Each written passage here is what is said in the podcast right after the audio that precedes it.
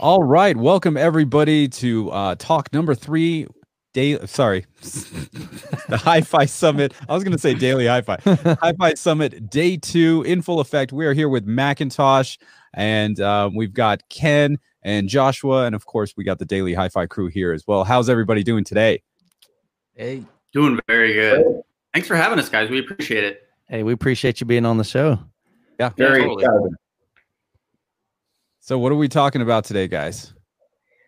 We're going to talk about McIntosh's approach to digital high, digital sound. I'm going to go over some very basic parts of how digital works because I'm not sure it gets explained too much anymore. And then we're going to talk about how McIntosh applies that to the products that we make. Cool. Ken, why don't you uh, why don't you introduce yourself and just tell us a little bit about yourself? Sure. So I'm Ken Zelin. I'm director of training for McIntosh Lab.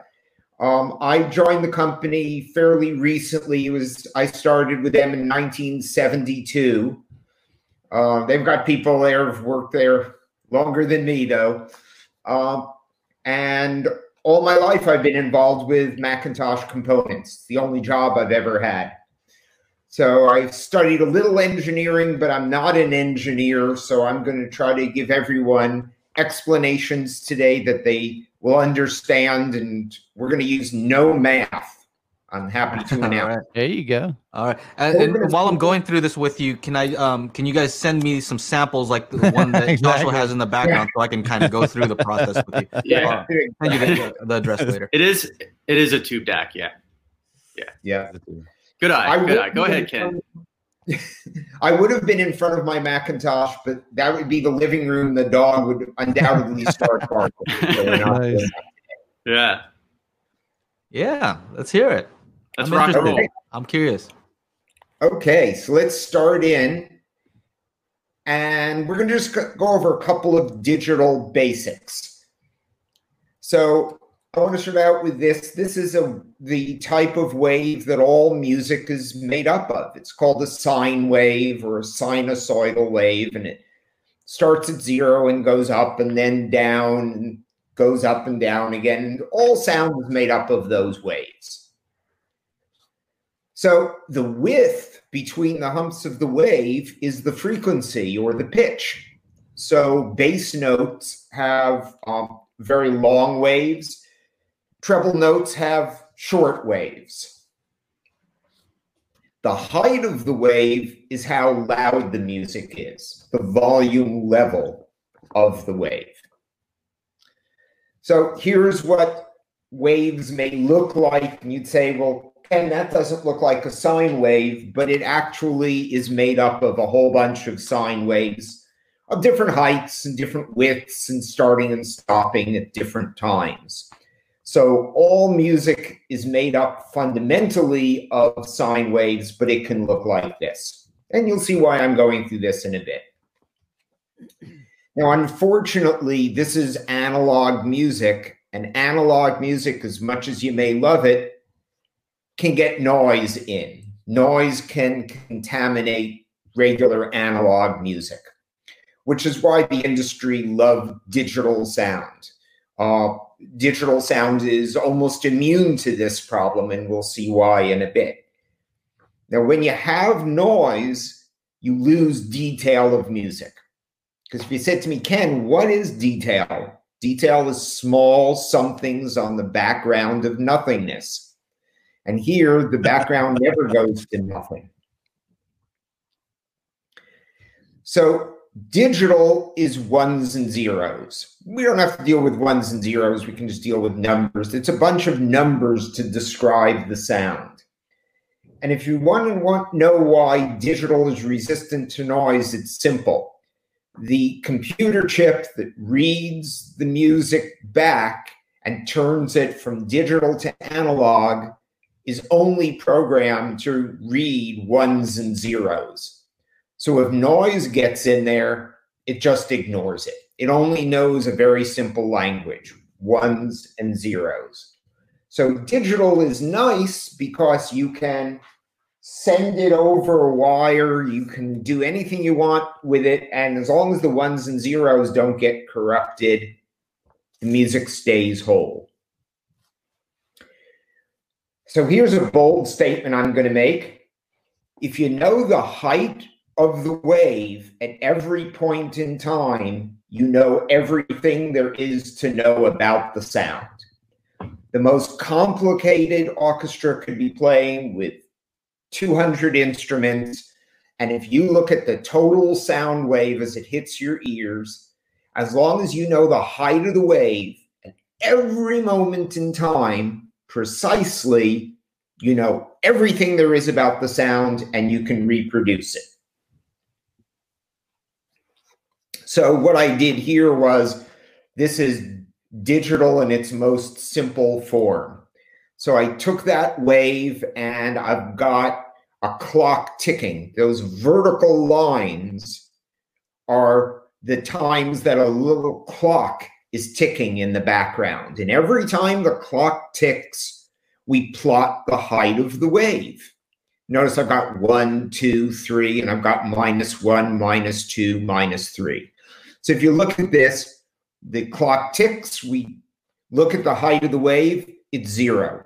The next time the clock ticks, the wave is at three.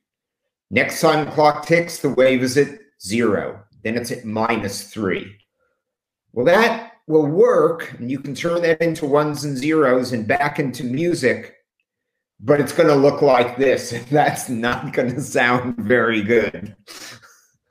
Um, so that would be the world's worst digital system.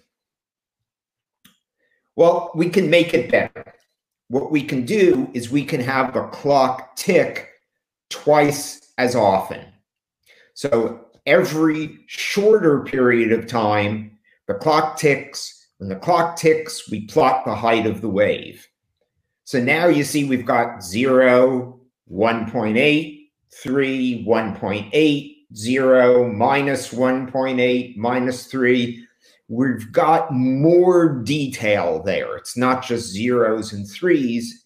And if we try to reconstruct the wave, it looks like that. And that still doesn't look too good, but it looks closer than the first one did. Well, we can get even better reproduction if the clock ticks more often and if we have more horizontal lines. Mm-hmm. So, kind of like a TV, you know, you always want more lines of resolution. The more lines of resolution, the smoother the picture looks. It's the same thing here. More vertical lines and more horizontal lines means more detail of what the height of the wave is at every point in time and better reproduction. So you everyone's probably heard of sampling rate, and not many people know, seem to know what it is. It's simply how often we clock the wave height. That's it. It's the how closely packed the vertical lines are. So if the vertical lines are really tightly packed and we're plotting the height of the wave very, very often, that's a high sampling rate. Well, when we plot the height of the wave, how much detail do we plot it at 1, 1.8, 1.83, 1.835? The number of horizontal lines, how precisely we write down the height of the wave, that's the bit rate.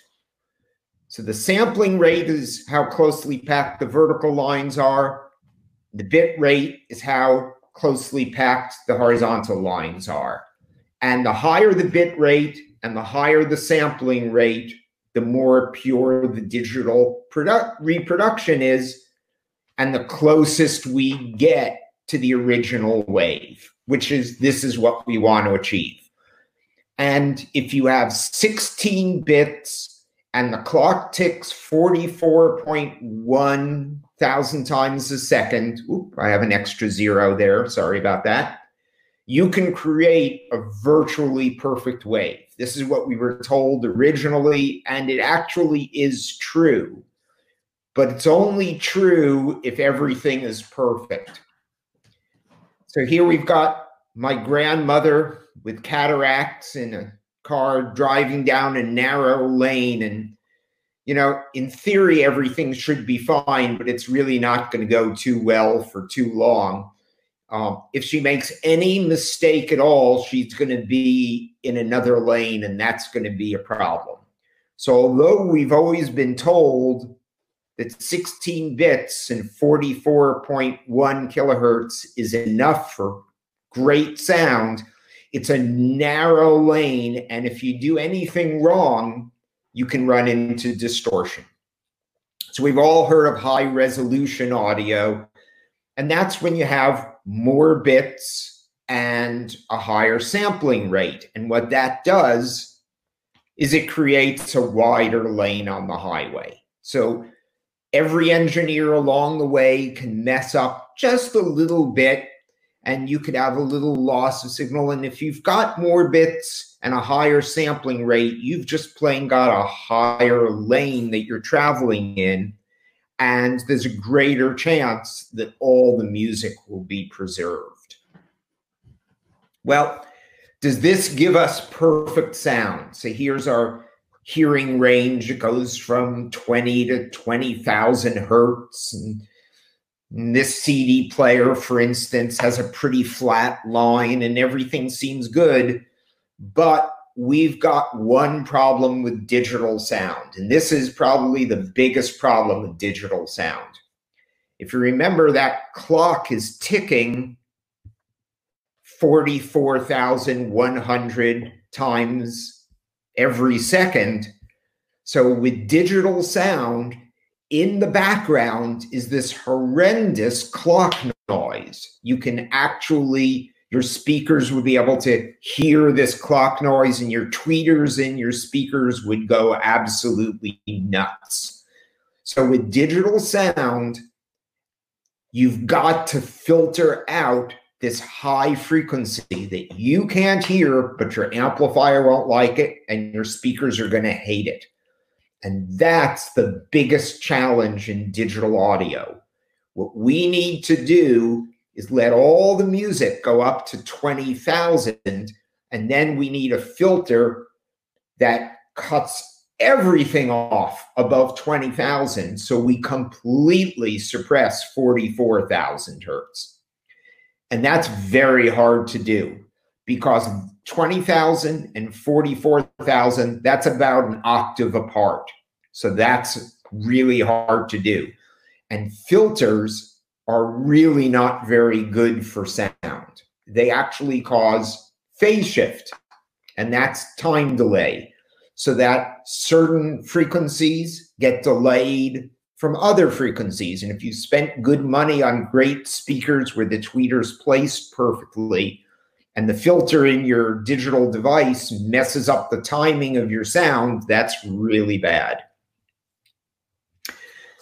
So, if we could design the perfect filter, it would let all the music through up to 20,000. It would allow nothing through above 20,000. It would have zero distortion. It would increase the noise not in the least, and it wouldn't shift the music in time. That's what the perfect filter would do. We don't have that. Doesn't exist. So the bad news is that the sharper the filter, the worse it is for sound because it shifts this phase, this timing even more. The more gradual the filter, the better it is for sound, but the worse it is at blocking the noise. So we have a two part fix, and almost everyone uses this. We move the noise up in frequency. So, what we're going to do is we're going to make the clock work at a much higher frequency. See how that red line is moved way off to the right? What we've done is we've made the clock in our digital device work at four, eight, 16 times the speed it needs to. Now, you might say, oh, we're going to get 16 times as much music out. No, that's not going to happen. If the music was put on with a normal sampling rate, every time you look at it and the clock ticks, if it click ticks four times as often, you're going to get four of the same readings. It's kind of like if your local radio station updates the weather once an hour and you decide you're going to call them up and ask what the weather is every minute, that's not going to help. You're not going to be any more precise. You're going to keep getting 60 of the same reports in a row. But what it what we're doing here electronically is if we allow the clock to work at a much higher frequency, the clock noise is separated from the music by a much greater distance, and we can use a much more gradual filter. And gradual filters do not mess up the sound basically almost at all. So that is called oversampling. Almost everyone's heard the, to- the term oversampling, and I don't know why I've it's usually not explained very well. So that's pretty simple. Oversampling is something we use, most companies use it, and it allows us to put in a very gradual filter. Now, the DACs we use in our preamps and integrated amps. I want to talk about this just a little bit because digital circuits produce noise. I hate to say it, but they do. So do power supplies. So this is the back of a McIntosh preamp. And if you look at it carefully, it almost looks like two chassis that have been bolted together. And that's exactly what it is. So, what McIntosh is doing in their units is the digital circuits and the power supply are all in the bottom chassis, and the top chassis is pure analog. So, the phono section is in there, all the analog music. And there's actually a metal girder going right down the middle of this. And that keeps the noise away from the analog signals because they're kind of delicate. Now, on our newest units, we've done something else. No matter how good our digital circuits are, in about two years, they're going to be not state of the art anymore. So digital involves computers, and we all know how fast computers are improving. So what we've done now is we've put really good digital circuits in our preamps and our integrated amps. We use 32 bit. Remember, CD players were 16 bit, and the sampling rate is 192 kilohertz. Remember, CDs were 44,000. So we're using that oversampling. So we've got really good DACs, but now they're removable. So in two, three, four, five years, when they're no longer considered state of the art, you don't have to buy a separate DAC or trade in your unit. You're just going to unplug the DAC and you're going to plug in the new, better one. And that's kind of a neat feature we just started doing because Mac products last a long time. And we want our customers to be able to keep our preamps for a long time. In fact, this preamp has a DA1 module. We just came out with a DA2, which has a couple of neat features in it, customers can upgrade. So that's kind of a nice thing. And here's our two modules that we put in everything. Um, the DA1 on the left has got pair of optical inputs and a pair of coax inputs and a special input that if we have time i'll talk about and a usb input for your computer.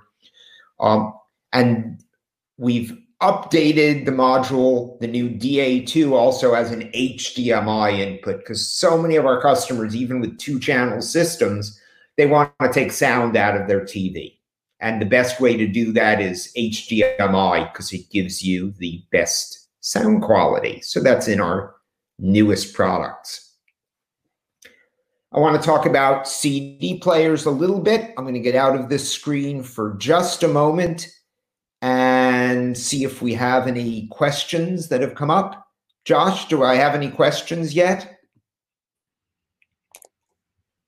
Yeah, there was actually one uh, that was pretty interesting. Well, the MX170 processor, even though this isn't specific to uh, digital, but it is digital codecs, will the MX170 processor support IMAX Enhanced or DTS:X Pro? Uh, we are constantly updating that piece, and I would have to find out. So I would say let's put that in an email and we can get back to them on that. The MX170 is an interesting product because it's really just a giant computer that can update itself over your network. And we're constantly adding more features to it. I just found out that pretty soon we have a pretty massive update. So I know we're going to add some things, and this may be on the list. Um, the 170 decodes so many different formats. Um, I'm having trouble keeping track at age 62 of everything it does. So we can get back to them with that. But that's a very answerable question. Excellent. Any others I should address at the moment? Uh, the other thing that came up I thought was interesting is uh, somebody mentioned about shielding Yes. the digital within the preamps to protect the analog. So if you could touch on that very quickly.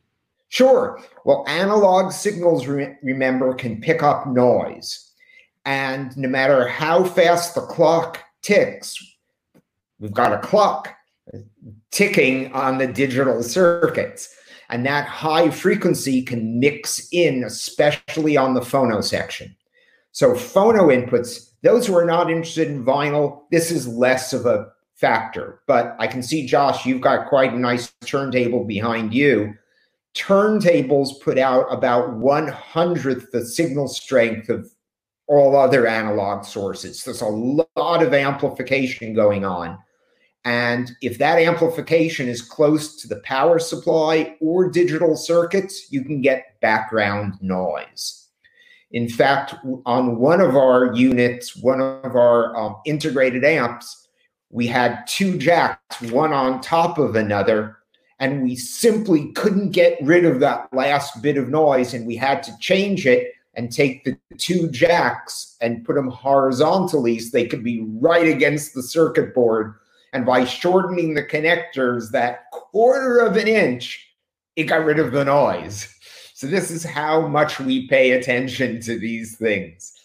So, the most high end preamps in the world, including ours, are often in two chassis, and one chassis contains the amplification and the other chassis contains the power supply. And that's what we're really doing. It's literally two separate chassis, but they're bolted to the same faceplate in the case of this because it, we didn't want it to be a $10,000 preamp. Okay. That's great information. Yeah, that's Yeah. awesome. So uh, we're about 20 minutes in, Ken. So if you have more that you'd like to speak about specific to uh, our approach to digital sound or any of the other products and how we implement that, I think we should go ahead and move forward there. And then we'll have some more time to answer some more questions. And there was one last question that was actually, I think, referenced me. Yeah, those are Sonus Faber uh, that are behind me. Those are the uh, Olympica 3s. Beautiful. But yeah. But go ahead, Ken. Let's uh let's start back up. Okay, so let's talk about CD players. You know, it's we've become a CD player specialist, and it's funny that some consumers and some dealers will say, "Why do we have so many CD players? More and more people are streaming their music." And the reason is there's tens of thousands or millions of people out there with thousands of CDs, and they still like to hold something in their hand. Vinyl enthusiasts know what it's like to hold a record. Well, CD enthusiasts, they don't get to hold as much, but they still get to hold it. So, most of our competitors in the market have stopped making CD players. They just don't sell enough to be worth it. Uh, for us, it's worth it because we build our own transports and we stuff our own circuit boards. We can make money on CD players, to put it simply. So we have a very large variety of CD players, and they're very important to us. And we intend to stick with it till that last person gets rid of his last CD player. So I want to talk about the digital to analog conversion in CD players because we do something that nobody else does. And it's pretty simple to understand, but I'm going to go back to the beginning. This is what it looked like inside of an early CD player. If we go back to 1983, I think it was. The digital stream comes in, and believe it or not, they used one DAC for both channels. It would switch back and forth between the left and right channels, back and forth and back and forth. And it worked pretty well, but you can see those two waves on the right side are out of sync with each other a little bit that's what would happen because it's going back and forth and alternating between channels. This was how companies did it when DACs were expensive and in short supply. So if you bought a cheap CD player, it had one DAC. Nobody does that anymore. Okay, so this is how most companies do it. There, there's a data stream gets put into a left DAC and a right channel DAC and what that does is it puts the music back in sync between the two channels. And this is really all you need to do. This is how most CD players are built, but we don't do that. This is what we started doing a while ago. Now, balanced cables are something I always talk about. I try to get everyone to use balanced cables for analog music because balanced cables cannot pick up noise. I mean, you can run a hundred yards of the balanced cable and you're just not going to pick up noise. What happens is in a balanced cable, which has three pins at the end, one has music and one is ground, and the third pin is what I call anti music. It's music flipped upside down before it enters the cable. And then the cable picks up noise. All cables do pick up noise. But when we get to the other end of the cable, we flip everything on the second wire upside down. The anti music turns back into music and we get louder music. But the noise picked up along the cable is canceled, it is just gone.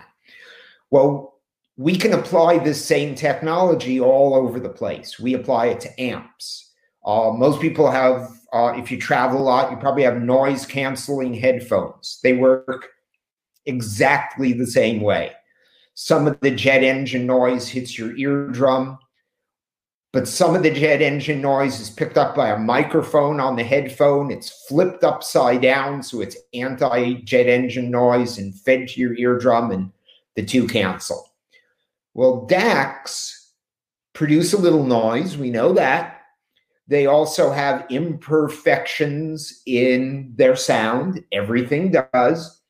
Well, we use two per channel and we feed music into one, upside down music into the other. It comes out, we invert what comes out of the second one again, and the noise and the imperfections of the DAC's job turning analog into digital, most of the imperfections get canceled. Now, we're not the only company that does this, but this is a great way to do it. And what this means is on our CD players, excuse me, or streaming devices, they will actually sound better if you use the balanced output because you're taking full advantage of this circuit. So this is what you'll find in very high end players. But this is what we're doing now. We've done it one step better. Well, I just lied. We're doing it four steps better. So, what we actually have is when we put a DAC in our preamp or a DAC in our streamer or a DAC in most of our CD players, there's actually eight DACs. And this isn't for multi channel, this is just for stereo. So we have, if you take DACs, DACs are doing mathematical calculations all the time. They're turning ones and zeros into music, and they can make little errors. If you put two of them together, you get a smaller error. So, for instance, if I gave, if Josh gave me a list of 100 numbers to add up in five minutes, I could come up with what all the numbers add up to, but I'll bet I'm making a mistake because I'm not that good at working fast. But if he gave me the list of numbers to add and gave someone else the same list of numbers to add up, and we averaged the answers between the two results, the amount of error would be halved. So that's what we do. We always use, whenever we can, twice as many DACs as we need to. And that does three things it lowers the noise, it lowers the errors, and it also lowers the output impedance, which is just a good, nifty technical thing. So we actually have a left channel music and another left channel music DAC, and two left channel anti music DACs, and same thing for the right channel. If you can go overboard, that's a McIntosh tradition. Just do it one time better. Now, as crazy as this sounds, I don't think many people should be buying CD players anymore, even if their CD player breaks. And the reason is a CD player consists of two parts. There's a mechanical part that hopefully floats up and down so vibration won't interfere. And there's a laser that reads the ones and zeros on the disc. And there's a motor that's always correcting in speed because CD players need to change the speed of the motor constantly, but it needs to be accurate. And that's called the transport part of the CD player. The other half of a CD player is a DAC. Well, great CD players are very costly because they have great transports and great DACs in them. But most people today already, if they're buying a Mac CD player or many others, they likely already have a DAC in their preamp or integrated amp.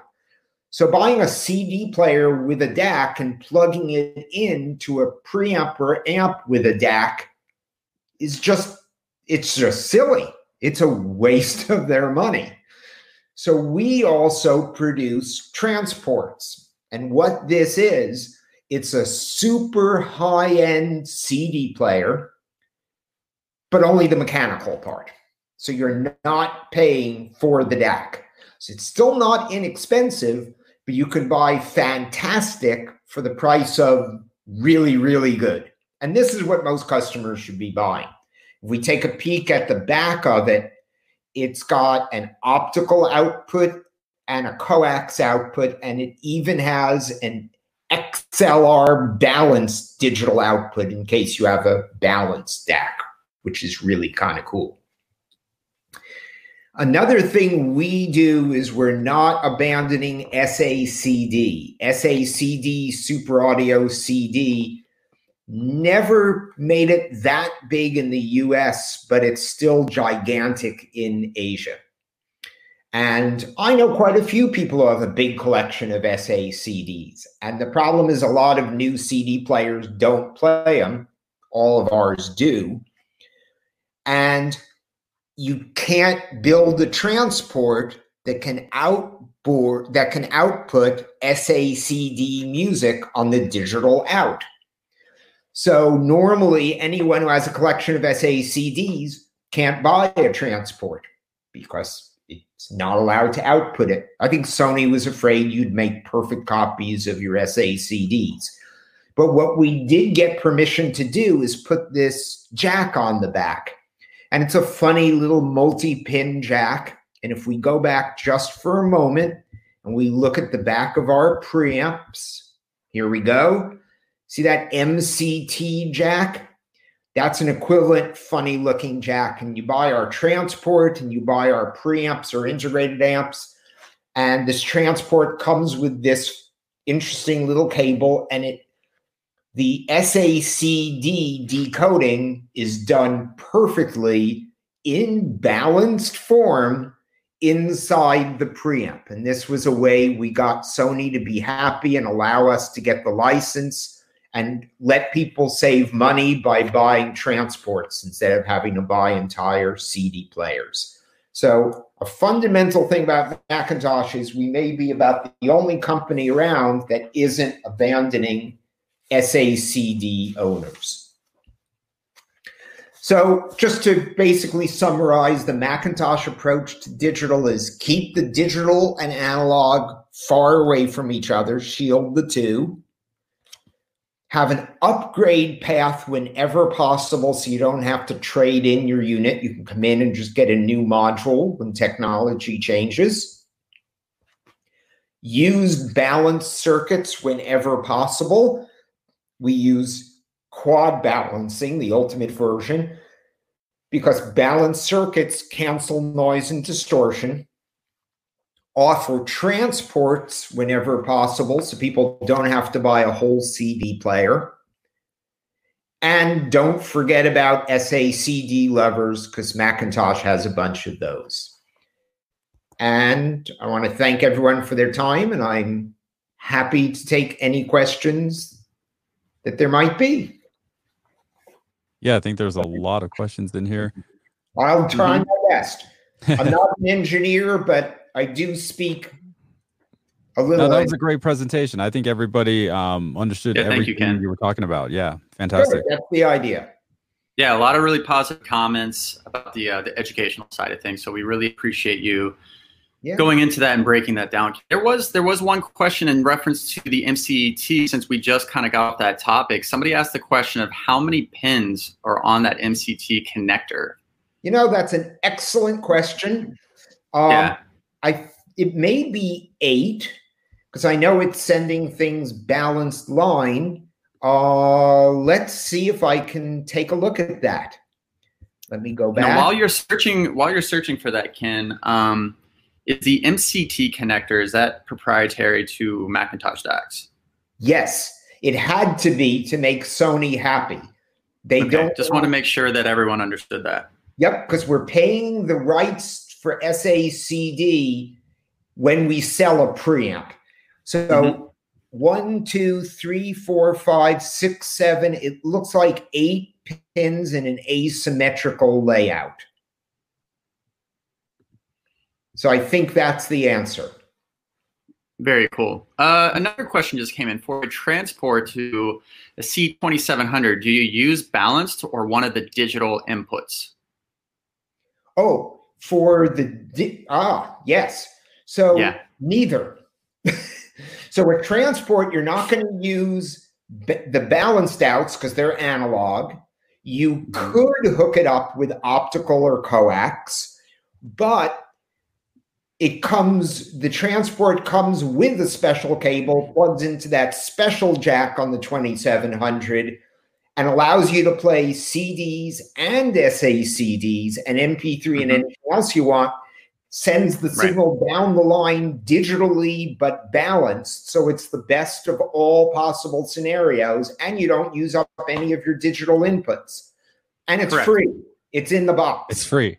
That's Yeah, great. that's the best. That's that's Isn't the best that- part. And then Isn't that that's nice. Macintosh just giving away free stuff. That- that's I know, what I and love to hear. funny, that cable doesn't look that fancy, but it took our digital engineer three months to find a company that could make a cable with the mm-hmm. exact electrical characteristics we want. So people will look at it and go, doesn't look fancy, you know, the the part you grasp isn't made out of the Afromosia wood, but you know, it, it's a great cable. Right. Um, do- Awesome. do, these transports also support uh, DSD? That was one of the questions I just saw. yeah, that just came in. Uh, so that's a good question. Um, we can do DSD on our USB Mhm. connector, which is on the preamp, because that's usually Okay. computer audio. I don't know of any discs that are recorded in DSD. Right, right. Because So uh, I- the digital, the dir- direct stream um, digital or something like that, I think it is. Yeah. It, Yeah, It's direct stream from- digital. it's from SACD, right? They took that and made it into yeah, like, a essentially, digital- essentially, yeah, essentially, an SACD is more or less a form of DSD, and then when DSD came out, that was more specific to the digital files itself, and those can be encoded and decode. Those can be decoded over USB audio on our DACs. Most yes, of our now DACs. DACs do Yeah. accept it. Very Yeah, good. that's correct. Um, I, I got a random question. I heard um long time ago that if you're you're going off a CD player, that uh, coaxial output is better than optical. Any truth to that, or Oh my goodness. Oh well, you know, oh, did I just? British. I'm Things gonna, Things a get, are landmine instantly. I'm gonna get myself in trouble in the UK. Uh oh. I think the Brits started that that rumor. They're convinced it's true. Now they also don't like the displays on CD players. They they usually complain that they interfere with the sound and they want to have a button to turn off Wow. the, the display. I'm not sure I'm buying into that myself.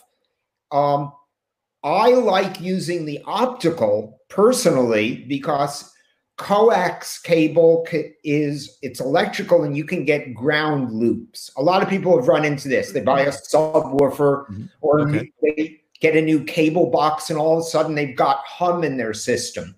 Well, optical she, um, keeps the grounds floating from each other. So I like optical because it can avoid ground loops. Okay, if that makes sense, yeah. You probably like coax and whichever one you use. You know what, what I say? Plug it in both ways and see how you like it. We Which put one so sounds many better? inputs and outs on ours, and you can use them all at the same time. There you go. Got a couple of the great questions that came in. Adam's got one here uh, regarding ultrasonic noise. If a speaker doesn't have a frequency response much higher than 20 hertz, 20 uh, kilohertz, is it really an issue? Yes. So when they build a tweeter, every tweeter resonates at a certain frequency. You know, the resonation is where it kind of goes nuts. And, you know, the old ele- Right. or wherever it was used to sing the note and break the glass in the commercials from Memorex tape. So everything resonates at a certain frequency. Um, when it resonates, there's a big peak in the frequency response. So what everyone's trying to do is build tweeters that are so light Mhm. That the resonance is above 20,000 so it doesn't interfere with the music. Well, if it aligns at all close with the not digital noise, that can really be a problem. Your tweeter's kind of going crazy even though you can't see it. Gotcha. Um, but the other thing is that it's the filter that really messes up the sound. So I, I, you have to get rid of the noise for certain speakers. So if you pull it up to a high frequency, um, no one's ever argued that that's a bad thing to do, and it kind of satisfies everyone and all speaker requirements. So why not? Sure. Makes sense. Awesome. Yeah, there's this question here that I really wanted to touch on. So, uh, thank you for highlighting it. So, what's your perspective on sound after the DAC is passing through a tube preamplifier? Does that affect the sound in any negative or, or positive way? Are tube preamps better for analog sources? Well, I love the sound of tube preamps. Mhm. Um, I have to say, I the first high end system I ever heard was all McIntosh playing Doobie Brothers at a volume level of about 11 out of 10. Um, Mhm. And I like my music loud. So I can't have a tube amp because, well, I guess I could, but it would cost a fortune to get enough power for me using tubes. But once you've got a tube preamp, you've got that tubeliciousness to the Mhm. sound. Whether Like it's that. in the Tubelicious. preamp Tubelicious. Love it. Love it. Coined it. That's my patent Trade, term. trade, That's it. trademark. You Mac- can't have that. McIntosh Tubelicious. I love it. That should be your next like product line. Yeah. At least a, at least a Tubelicious. t-shirt idea. Yes, you for sure. For sure. Marketing. I love it. So now having most tubes produce a fair amount of noise. And you could argue, and this is legit, that if you're listening to high res streamed music through a tube preamp, you're not getting all the dynamic range of the music because the tube's noise floor is too high. Gotcha. Uh, with analog sources, we don't never have that problem. So everyone loves tubes with analog sources. Not to try to, you know, toot McIntosh's horn more than I'm already doing it today. Two But- Our tube preamp, if you put it to any high level input like the CD input, Mhm. and you turn the volume up to 95, which you'll never do in normal use, there's really no noise. nice. We've basically eliminated noise from our tube preamps. Um, and so it's really, I say go for it. Use tubes for everything, in my opinion, and that's just perfectly fine. If you want to argue that technically you lose a little resolution, I'm willing to do that for the tubeliciousness. There you go. That- that's what I'm with you, Ken. I like that hybrid Yeah. approach. Uh, two preamp and uh, solid That's, state power. that's literally Yeah. what's going on behind me. So Yeah. There we go. That is the answer. Yep. That's wh- and our two new super popular integrated amps we just came out with, one of which is arguably underpriced. It's a tube preamp with a solid state amp Yeah. on one chassis. That's just the Mhm. hot ticket. Now, if you can afford to do it all tubes, that's great. It's just that I need 300 watts per channel, and that gets expensive with tubes. Yeah. Ken, what was the model number on on that uh that hybrid that you were talking about? Chana, you want to pull that up? Yep, the MA 252, and now it's got a big brother, the MA 352. 352. Because it, I'll be honest, those look gorgeous. I It is mean, one serious. sexy beast. It is. There's no doubt. It's got the Yeah. green tubes And then on we, top. we took we took it one step further with our new reference um, single channel amplifier that basically has a Oh. 300 watt tube amplifier and a 600 watt solid state amplifier. So it's a it's a it's a mono amp, Look at that. but you can Oh. basically buy amp your speaker with the 300 watts on the tube on the on the tweeter in the mid range, and then you can have the 600 watt solid state on your lower frequency woofers. So we took that same kind of ideology and then applied it to a single channel single chassis amplifier. Yep. I feel like I, I So have to this upgrade my life to, to be able to use that. I need to upgrade my home and everything to, you, to match You're also going to have to work on your fitness because it weighs 180 pounds per chassis. Oh, I, I got, if you Yeah. if you will send it to me, I will gladly. So if you can, yeah, you do the deadlifts with with it, you'll be you'll be in good shape by the end of oh, quarantine. Oh, there you go. I will, I will gladly take that only on. about 35, though. This is only about 35 pounds, the one shown on the screen Yeah. right now. Oh, gotcha. Yeah, Oh, this- this guy- this other guy is one. Hold awesome. On. Yep, That that look- has it looks no gorgeous, man. in it, though. Okay. Everyone needs to know that. right. It's, It's analog light. only, and it's moving magnet on the on the phono stage. That's its big brother. Yeah. 350. So that one has the meters. It has I more that. inputs. You know, Yeah. we, And what went over, we went way overboard on this. That this. just looks so awesome. Yep, it's Yeah. rated for 200 into 8 ohms, Nice. 320 watts into 4 ohms. One magazine just tested it. It was over 500 watts continuous into 4 ohms. Four You ohm, gotta- 500 watt continuous. Wow. It's Yeah, we get a bunch of typically we typically underrate uh, our our power ratings. We're very conservative. yep, always. All, all the best Yeah. companies do. But yeah, somebody just commented the MC901. That's the exact amplifier that, that we're talking about. The MC901 is our, our latest reference uh, single channel amplifier. Yep, MC901. and that everyone's always well, not everyone. Many people have Will. dreamed. Hey, Will. Many people have dreamed over the years about tubes for the highs and solid state for the lows. And whenever they try to do it, it doesn't cool. seem to work Look at because that. you There you need a crossover. And this has got everything built in. That's rad. Mhm. Oh my god. This you could do an entire hour show on. Look at that thing. You That's can just uh, get a maybe bunch of that's those, Michael. Get a maybe bunch that's of for a podcast, Ken. for your home theater, huh? Yeah, Just one for all the be channels. cool. we could do Yeah.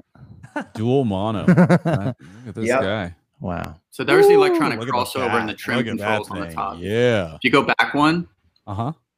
go back one, then you'll see, yeah, you see the trim Up top. control. So it has the electronic crossover that's built Nice. directly in. So it's a basically it's seamless between the tube and the solid state.